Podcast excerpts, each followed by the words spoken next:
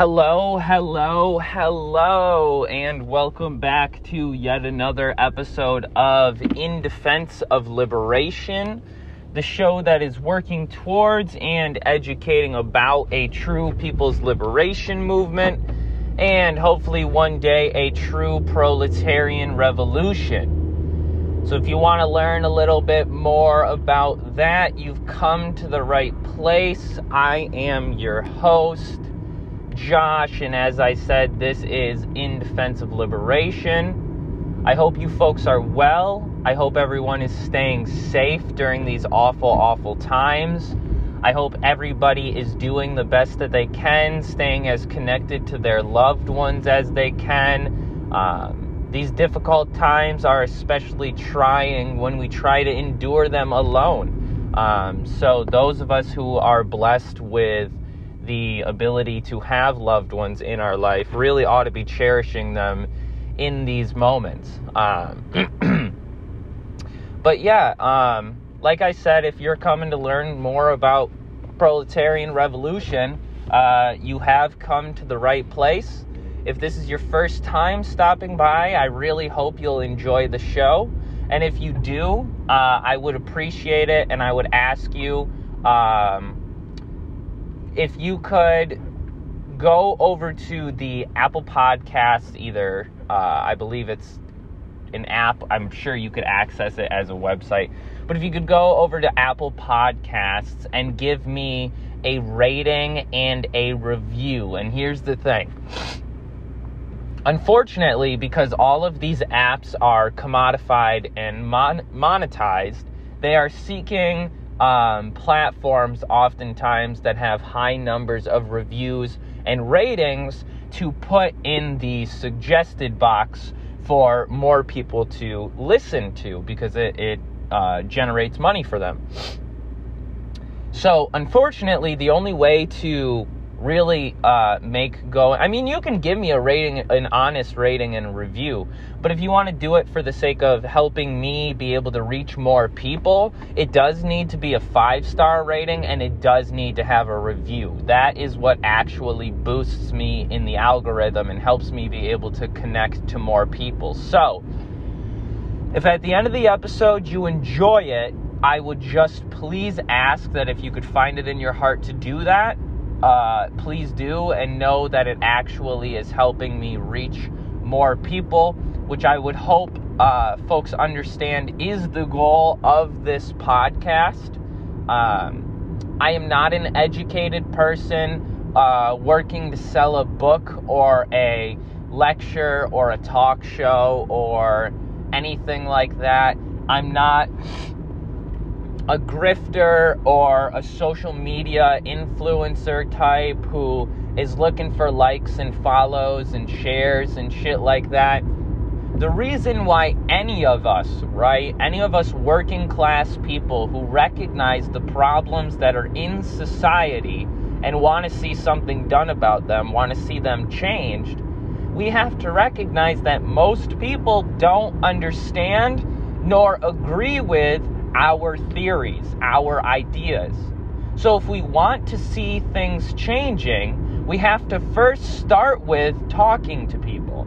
We have to first start with educating and propagandizing and agitating. Now, I personally live in the middle of bumfuck nowhere, and the podcast really started as something that gave me the opportunity to reach out to people. So, this platform, In Defense of Liberation, my blog, my social media accounts, and the podcast itself. They are all dedicated to mass organization, education, and mobilization in whatever way that I can use these forms to pursue those goals. Now, obviously, we should be aware that social media alone isn't the ticket to revolution we're not going to post that one meme that's going to get everybody to go up in arms and do something about the incredible exploitation and oppression that we and the rest of the world are feeling. That has to come through direct participation in active uh, organization, demonstrations, and revolutionary movements. So, in saying all of that, I just want to say thank you for checking out the show. I hope you enjoy it. And if you do, please help me to reach more people who might learn something, who might help me learn something, who might help me make the show better, and ultimately, hopefully, which will all lead towards more people getting involved, organizing, more people going out and doing grassroots socialism, building community gardens building uh, vast networks of uh, communal aid and uh, collectivization, and especially, and this is what we're going to talk about today. I especially hope that this show can lead people towards joining revolutionary organizations which are trying to build a foundation which can guide the working people towards a revolutionary movement, an actual revolution, right? Like overthrowing the capitalist bourgeois government and instating the dictatorship of the proletariat type revolution. Um, so let's talk about it. I wrote a little blog. Um, I've been getting back into blogging. Not many people read it, which is fine. It helps me with my writing and it helps me kind of get, just like the podcast does, helps me get some ideas out there. Um, and kind of formulate them, you know, make mistakes, fuck up, write things wrong, go back, reread it, adjust, etc. Um, I wrote a blog this morning called uh, the I think it's the importance of mass organization or why we need mass organization, um, which is dedicated to discussing uh, first and foremost a nice little bit of history that I learned thanks to an incredible book put out by LeftWord Publishers uh, called Comrade of the Revolution Selected Speeches and Writings of Fidel Castro. Um, I recently read one of his speech, which uh, one of his speeches, which he gave to announce the um, unfortunate failure of the year of the 10 million, which was an attempt by the Cuban Revolution and the Cuban people to harvest 10 million tons of sugarcane in order to be able to have materials to trade with their partners, to be able to have foodstuffs, to be able to have clothing to be able to have building materials and equipment, farming equipment, etc. They needed things to trade with the Soviet Union. They needed things to trade with China and all these other countries, which uh, were willing to some extent or another to provide goods for the Cuban people who, at that time and still to this fucking day, have a blockade blocking their country, their small island, from being able to import any of the goods that they require.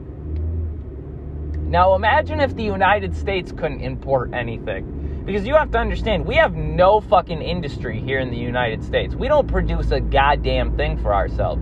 You want to know something really cool? Most medicines not produced in the US. If we actually took this pandemic seri- seriously and closed down imports, you and I would watch as every single fucking grocery store, as every single Dollar General and Walmart, as every single Walgreens and, and all those other pharmacies, slowly but surely, and then eventually completely ran out of everything that was in stock. And the really cool part is none of it's coming back because we don't produce any of it in this country. So imagine, right, the Cuban people who have, at this point, I think it's 1970 when the speech was given over the radio, they have been suffering for nine years now. I believe the blockade was started in 61. They've been suffering nine years of one of the largest and most militant blockades of their country, not allowing them to import almost anything. And Fidel Castro has to go on the radio and say, hey, we failed. Now, first and foremost, you should go read that speech. I believe it's called How to Turn Victories, or How to Turn. Turning Setbacks into Victories, I think it's called. I really fucking feel bad that I can never remember the direct quote or the name. I'm always paraphrasing, but whatever. I mean, you can Google it and I'm sure you'll find it. Um, we're real low maintenance here over at Defense of Liberation. But um, yeah, so go read that speech because unlike any other politician that you and I have ever heard speak, one of the first things Fidel Castro does is he says that him and the rest of the Communist Party, as well as the Central Planning Committee, uh, the Ministry of Finance, the Ministry of Farming, etc., they fucking failed. He admits it. He says, We failed. We knew. He even says, We knew a month ago at the last speech that I had to give to say that we were on par with Vietnam and we were on par with, uh, oh, I forget the other country that I think it was Korea. We were on par with those countries who were also trying to grow incredible amounts of crops, right? They knew when they had to announce that they were on par, they knew they weren't. He admitted that. He said, listen, if we told you then, we would have completely stopped and we wouldn't even have had enough to feed ourselves this year. But I want to tell you that I'm sorry. I want to tell you that we failed. I want to tell you that the Cuban people put their heart into this. They did everything they could, and the Central Planning Committee failed. We started the sugar cane harvest in some regions too early. We did not have the industry to grind down the cane uh, enough in some areas and therefore lost a bunch of cane to staleness.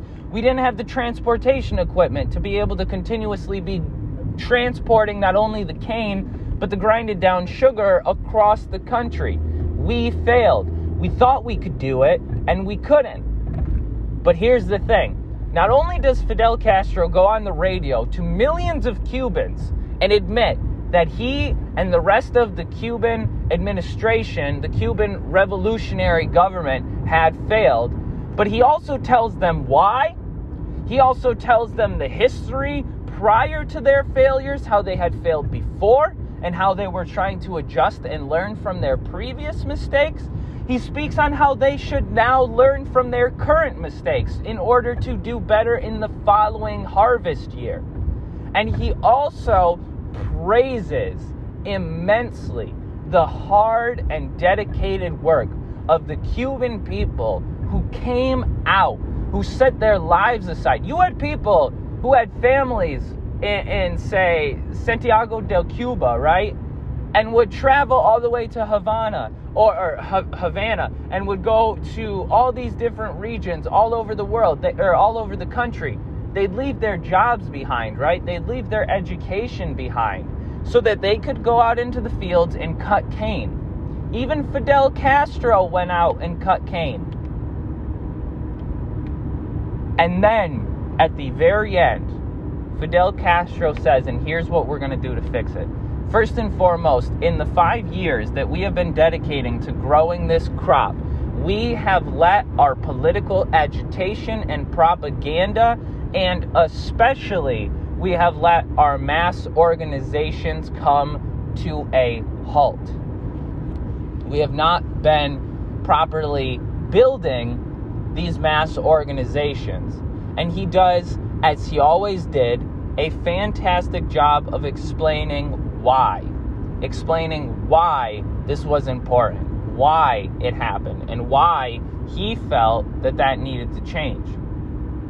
First and foremost, again, he praised the Cuban people.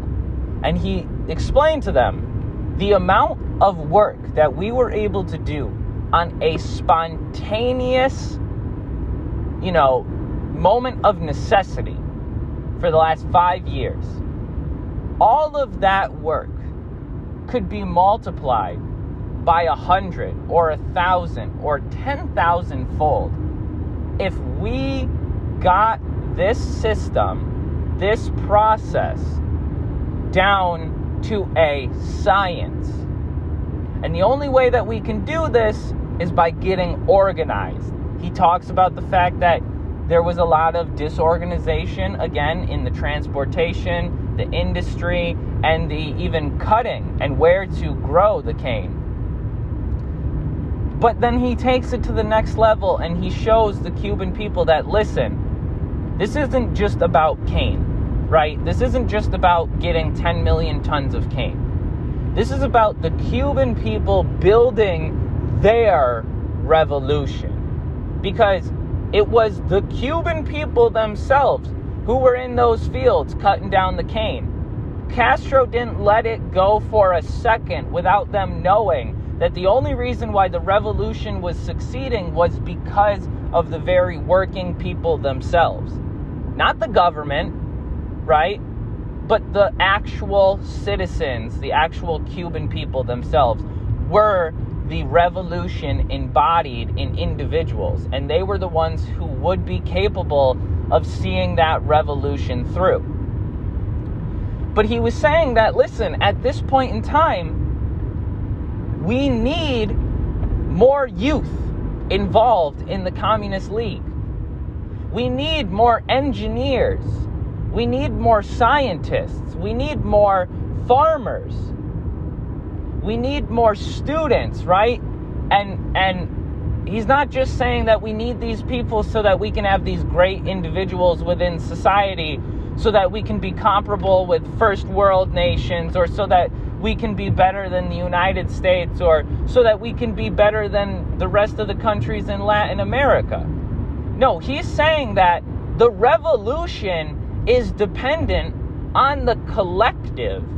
And if you don't have a collective made up of individuals who are capable, but not only capable, they are willing to dedicate their skills, their lives, their abilities to building the Cuban Revolution. So he says, listen, we need to dedicate time towards building mass organization.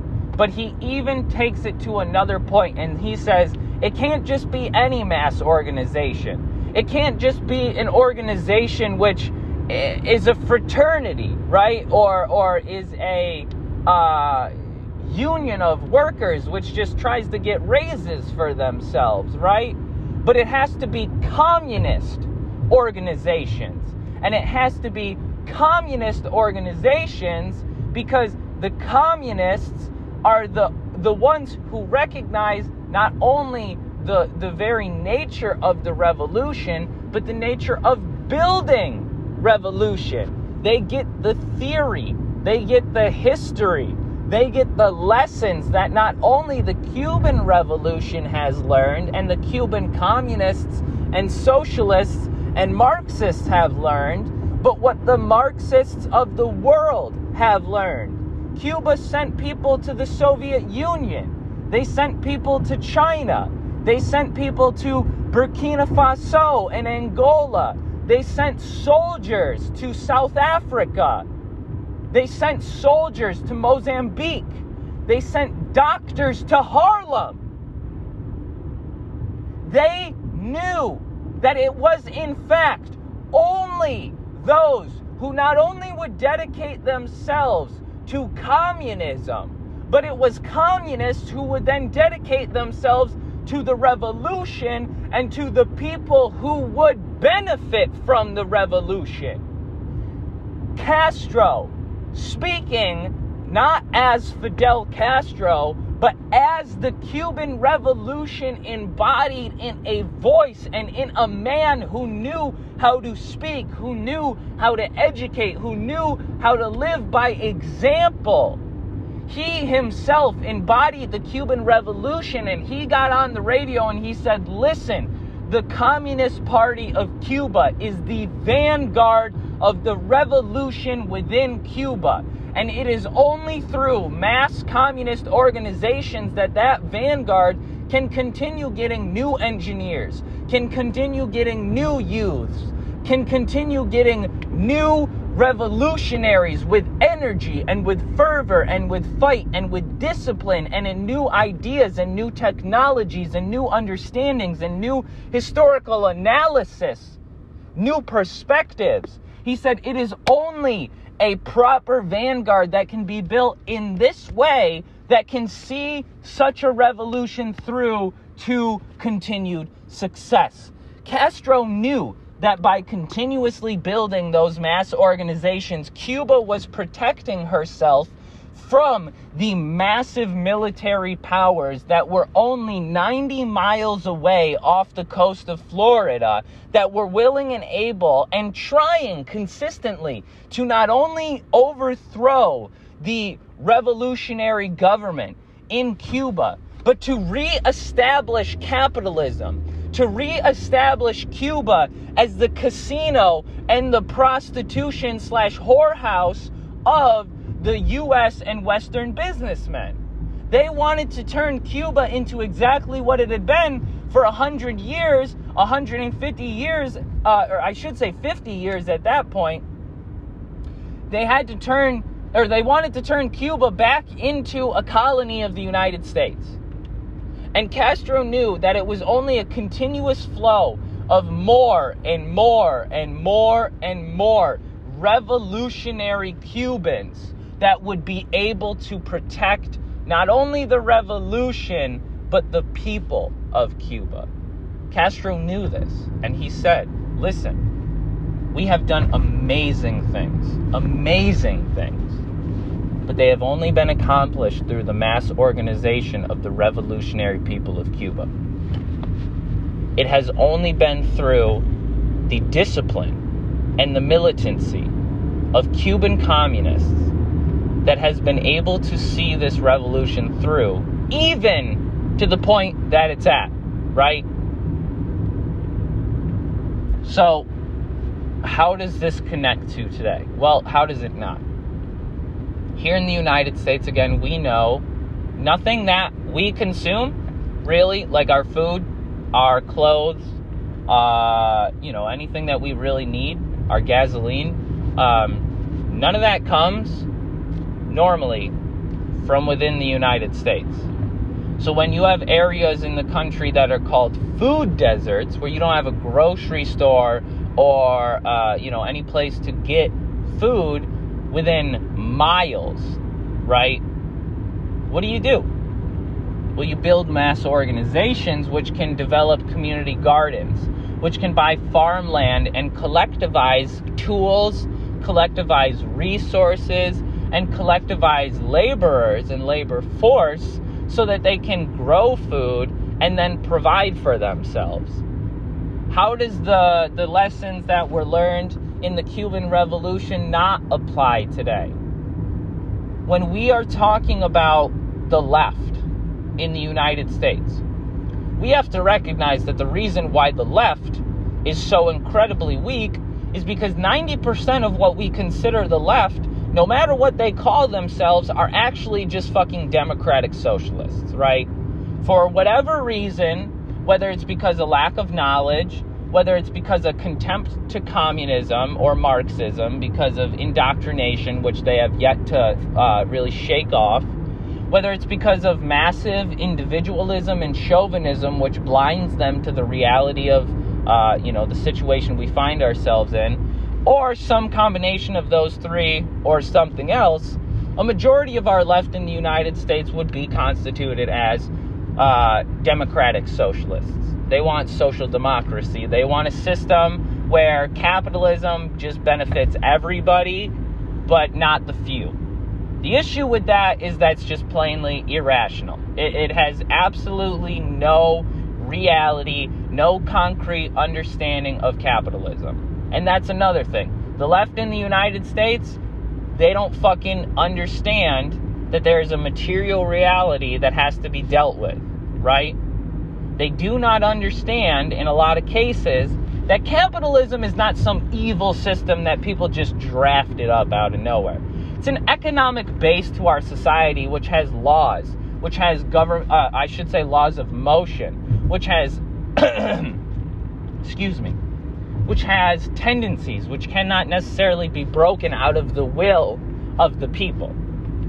Um, in the sense that if capitalism, it, it, I should say, more clearly if we are to keep capitalism but try to make it nicer, we have to understand that that's not possible because it's a system which has to continuously centralize and concentrate its wealth in fewer and fewer hands. That is a natural tendency of capitalist uh, production and, and, and commodification.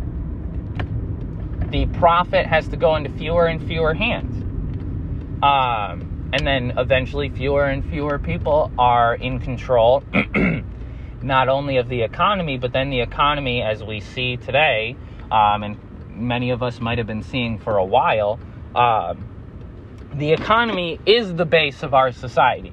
And so, therefore, whether we recognize it outright or not, um, it has the dominating force over the political and social sphere of our life.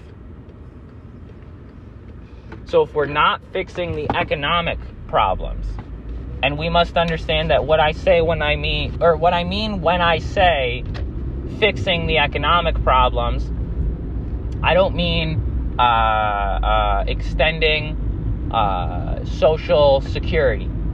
I don't mean, uh, you know, 401ks. I don't mean Medicare for all. I don't mean Section 8 housing. I mean, and I want you to hear this clearly, because many of us want to use pretty words to sound non threatening. Uh, we want to kind of really blur the lines of what we're calling for. But I'm going to say this slow and I'm going to say this clearly. Our goal as revolutionaries, as communists, can only be proletarian revolution. the only way, excuse me, the only way to fix, to quote unquote, fix the economic problems we are suffering today is by a proletarian revolution. A proletarian revolution is a mass organization of the working and oppressed people, what we constitute and call the proletariat, the working and oppressed people, organized, organized under one banner, organized for one goal revolution. And that revolution, not compromising, not taking half measures, not enacting half assed legislation, but violently and physically removing the power, whether it be economic, political, social, or military power, physically and violently removing that power from the hands of our oppressors. And in doing so, places the mantle of society in the hands of the very working and oppressed people themselves who have been told their entire lives that they are not good enough, who have been told their whole lives that they are poor because of their own laziness and poor choices, who have been told that they cannot administrate their own government, they cannot be in charge of society because they are fools, they are idiots, they are ignorant, and they will simply take advantage. They will only work towards their own ends. They will only become greedy and power hungry.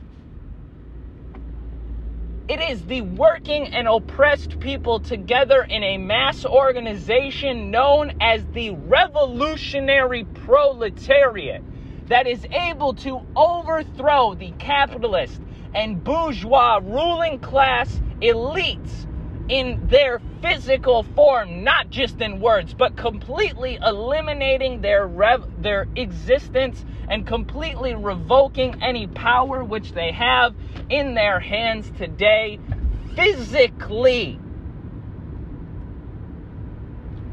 And in doing so, is then capable of placing the control of society through its government, through its administration, direct administration by the working and oppressed people themselves, through its economy, through its mode of production, and through its social structure. It is a direct control, a dictatorship of the proletariat. It is a rule of the many over the few instead of, as we have today, the rule of the few over the many. And in doing so, using scientific socialism, using Marxism, the revolutionary dictatorship of the proletariat works as internationalists to eliminate the global capitalist hegemony and to overthrow the global capitalist bourgeoisie and to place in their place the revolutionary world dictatorship of the proletariat.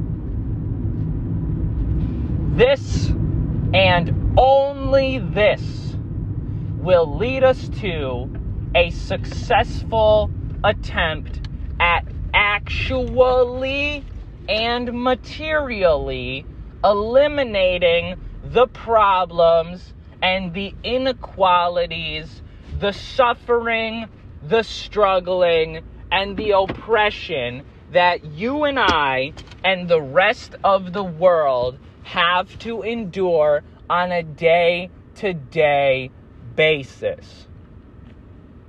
But before we can do that, we have to realize that's what we have to do. So that's why folks like myself and many, many other amazing, much better, much more intelligent, much more organized, and much more disciplined uh, thinkers, uh, uh, content creators, uh, uh, educators, teachers, uh, propagandists, etc. Far more than me need to be educating. We need to be teaching. We need to be organizing. And we need to be developing militant scientific socialism today. We have to be building uh, uh, organs of dual power so that when our revolution comes, we are not thrown to the wolves. We have uh, uh, uh, uh vast networks of community which are able to provide healthcare, food, housing, clothing, etc. to the houseless uh, people in your area, to the people who will lose their jobs, to the people who will have nothing. We have to have conscious, conscious, and this is the issue. Now, I want to hit on this real quick before we really head to wrapping up. Um, hold on here one second. Um, sorry, I felt a big cough coming. Um, you have to have a conscious body of people before the revolution. If this is not the case, then who's going to build the revolution?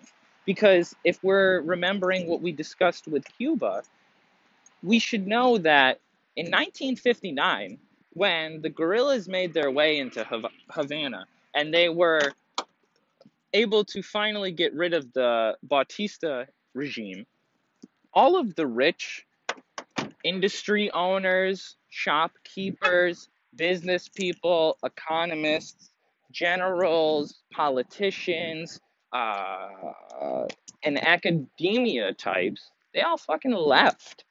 It's capital flight. It's, you know, you just told them, like, hey, we're not going to let you fuck around and be in charge anymore. And their whole reason for being pieces of shit and exploiting the fuck out of the people is to be able to stay in power. Like we've discussed on on other episodes there's no such thing as power for power's sake because eventually you build a castle tall enough and you keep it there where everybody can see it eventually they're going to get sick and tired of looking at it every day and they're going to fucking burn it down to the ground. So you can't just have power for power's sake. You can't just have muscles but not know how to fight. Because at one point in time, it's going to come to a point where people aren't just going to listen to you. They're not going to just let you fucking stand on their feet, step on their toes, kneel on their neck, shoot them dead in the street, allow people to hang them from trees. They're not going to let you whip them on horses as they're seeking asylum. They're not going to let you throw them in prison. They're not going to let you steal their children and put put them in cages. They're not going to let you steal their land and kill their relatives and destroy everything that they've developed for thousands of years. Oppressed people do not stay oppressed for long. Please, for the love of fucking God, go read Wretched of the Earth by Frantz Fanon. And let me use this as a segue back into the conversation that I actually was meaning to have. We have to have conscious, conscious people working and oppressed people within the revolution. If you look at one of the struggles that the Bolsheviks had all throughout their revolution, it was a majority of Russia's population was very ignorant, very poor, mostly uneducated peasantry and farmers. You didn't have, you know, incredible uh, intelligentsia. You didn't have this massively developed country full of, you know, a, a wealth of resources and knowledge and scientific expertise.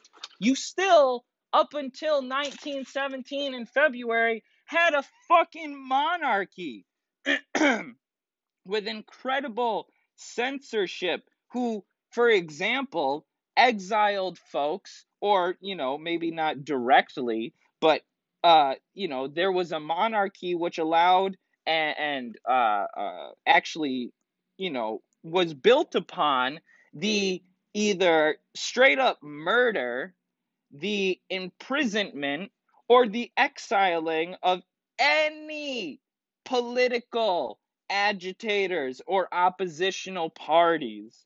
Lenin, Stalin, and plenty of other Bolsheviks were sent to Siberia, went on into exile into Finland. Uh, they were kicked out of the country. They had to take uh, new names. They had to hide. They had to um, you know, genuinely fight for their lives just to be communists in the middle of czarist Russia. They didn't have an incredibly politically educated body of people who, once they had their revolution, not only agreed with the ideology of the revolution, but was capable of taking on the helm of that revolution. You didn't have that. And so today we have to understand that with all of the incredible amounts of knowledge that are right at our fingertips, with all of the ability uh, to understand complex ideas because of podcasts, because of YouTube channels, because of all kinds of extracurricular, um, you know, uh, knowledge that is out there, we really and I, I hate to say this, but we really need to start learning. And I know for a lot of us, for example, things like reading, not our forte. We have to start developing a culture of reading. Not because I think, you know, if you can't read or if you have a reading disability, you can't be a communist or that, you know, I'm just some fucking elitist who wants to come on here and tell you, oh, just go read the book. No, because obviously that's why I'm doing the fucking podcast, is so you can read the book and then we can talk about it together. We can read the book together, or I can read the book and I can fucking come on here and talk about it. But at the end of the day, it's not up to me to be able to teach the world about these things. It's impossible. Most people don't actually listen to me. Look at the fact that honestly, most of the time, only about 20 people read or listen to this podcast. And usually less than five people read my blogs. So it can't be up to us to educate everyone. We also have to cultivate a culture of learning. We have to teach people how to read. If you can't read, if you have learning disabilities, if you need assistance, we need to be be building uh, avenues. We need to be building organizations which do that. Right? One of the first missions of the Cubans, uh, the Cuban people, after their initial revolution, was that they had to go into the countryside. They sent students, they sent adults, they sent um, anyone, they sent professors into the countryside. And they said, listen, this whole year, uh, for you know a given amount of time for each individual, we're gonna go into the countryside and we're gonna teach everybody how to read. We gotta be doing shit like that, folks, because if we don't have conscious workers, if we don't have conscious oppressed people, who's gonna fight for the revolution? It sure as shit isn't gonna be the fucking intelligentsia. It sure as shit isn't just going to be a bunch of fucking rich white snobs who read books all the time. It sure as shit is not going to be your politicians and your rich, uh, uh, wealthy uh, folks who are going to come and say, oh, you know, you just had a revolution, and I, I know you guys don't have many engineers. I know you guys don't have many weapons manufacturers. So, you know, Raytheon, you know, we really, we really are uh, uh, a friend of the revolution, and we wanted to come down and give you guys weapons grade uranium because we really, really think that you guys are doing a great thing here. That's never going to happen. The only way that we can succeed is by making ourselves succeed, by learning the skills, the history, the knowledge, everything that we can in order to build the revolution ourselves. For example, and I mentioned this on my last podcast, if one were to want to help uh, and and you know use their skills to develop the revolution, but they don't feel that there is anything they can do here in the United States or in the West, theoretically speaking, there could be a revolutionary army in the Philippines who could possibly be in desperate need of engineers and uh, those who know how to make weaponry, there could be, hypothetically, a chance that, I don't know, let's call them maybe a new people's armament. I don't know. Something like that.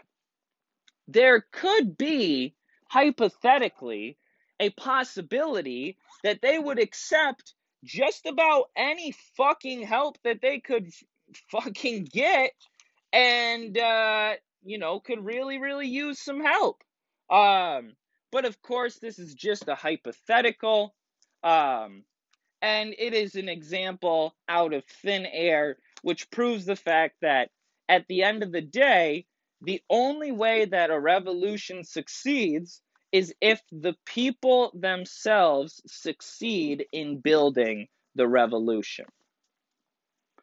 So, if you're still listening to this, I want to say thank you very much. I do appreciate from the bottom of my heart everyone who comes by and listens to this. I know I might sound snarky when I say, oh, only five people or less read my blog.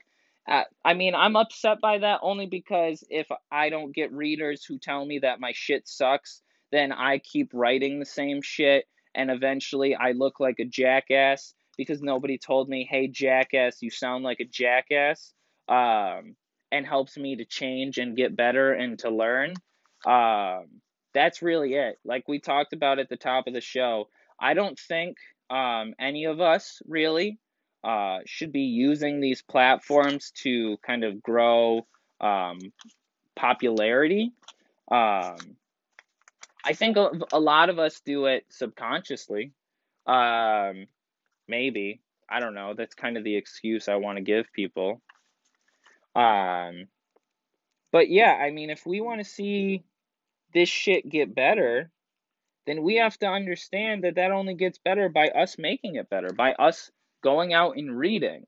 And if everybody can't read, right? If we if we still want to say, well, okay, everybody can't read, well then those who can need to get reading and need to start teaching.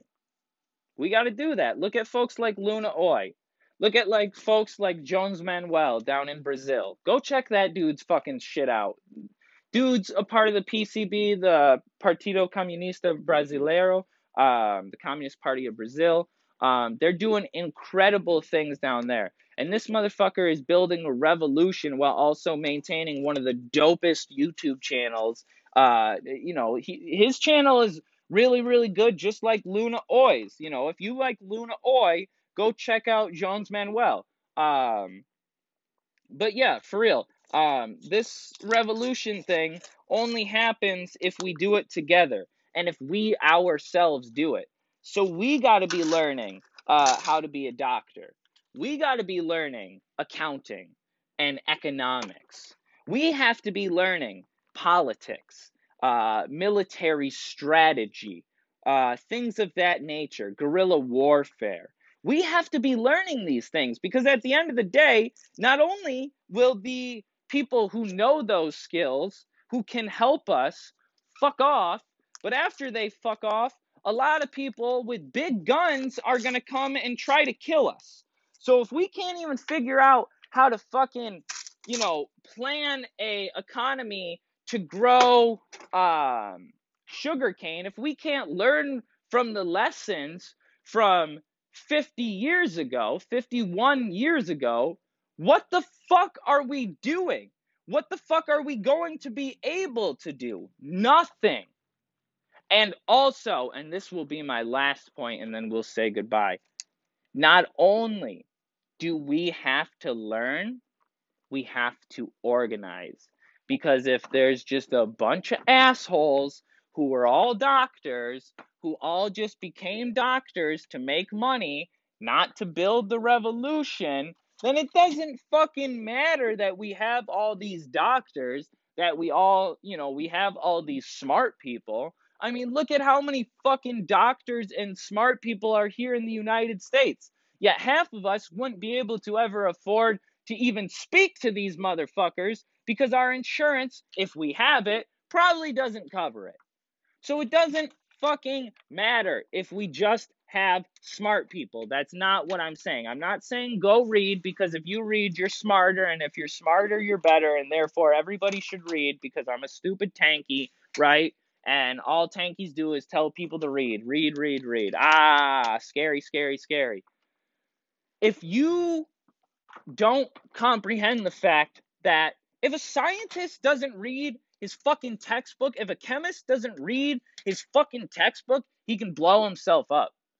If a doctor doesn't read her textbook, she could kill someone.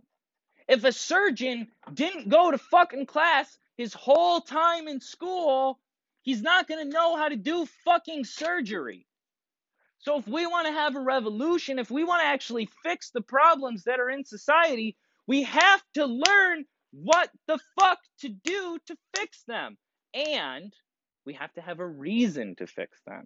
And that reason being mass organizations. That reason being a collective mindset which recognizes that, yeah, we could fuck off and go make a million bucks ourselves, maybe if we screwed over a bunch of people and did everything we could to just make money. Sure, would we be able to be moderately wealthier than some others? Yeah. Does it fucking matter? No. Because at the end of the day, unless you're the richest, eventually you're going to run out of money. Not because, you know, uh, poor decisions or anything like that, but because someone is just going to have more money than you, and you're going to have an idea that they like, or you're going to need money, and you're going to merge with them. And then that's that.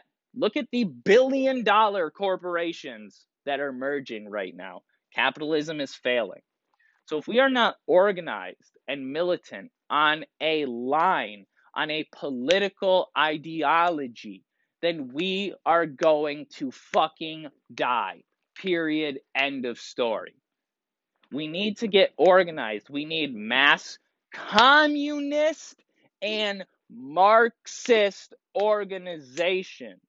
We need to be building people's wars. We need to be building revolutionary parties. We need to be building dual power. We need to be doing everything that we can to actually build something that can fucking fight the people who are killing us and working us to death on a day to day fucking basis.